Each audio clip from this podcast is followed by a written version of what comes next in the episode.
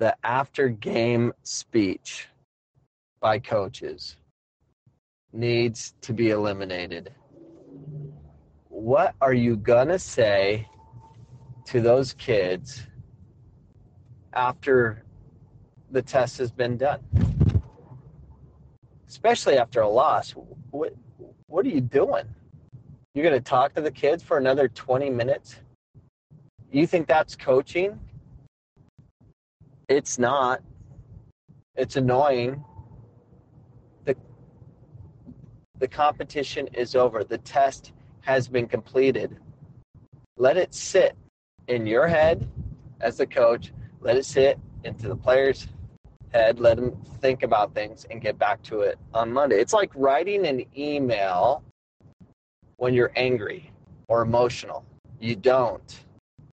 You wait. You let the anger subside, then you you deal with it. So all you coaches that want to talk to the your players right after a game for another 20 minutes and hash it out again, you're silly. Stop it. You're you're not you're not creating any success with it. If you're going to stop and talk to your kids after a game for a long period of time. I would do it after a very successful win and reemphasize, you know, how wonderful it was. Have them remember those things.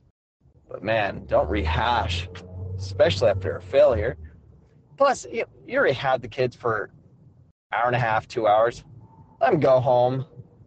Leave them alone. Deal with them on Monday. Test is over. Go home. Can't imagine going to school. You take your SATs or whatever you're doing. You're taking your your your uh, your test for the week, and then after you take your test, let's grade it real quick, see how you did, and then let's talk about talk about forever.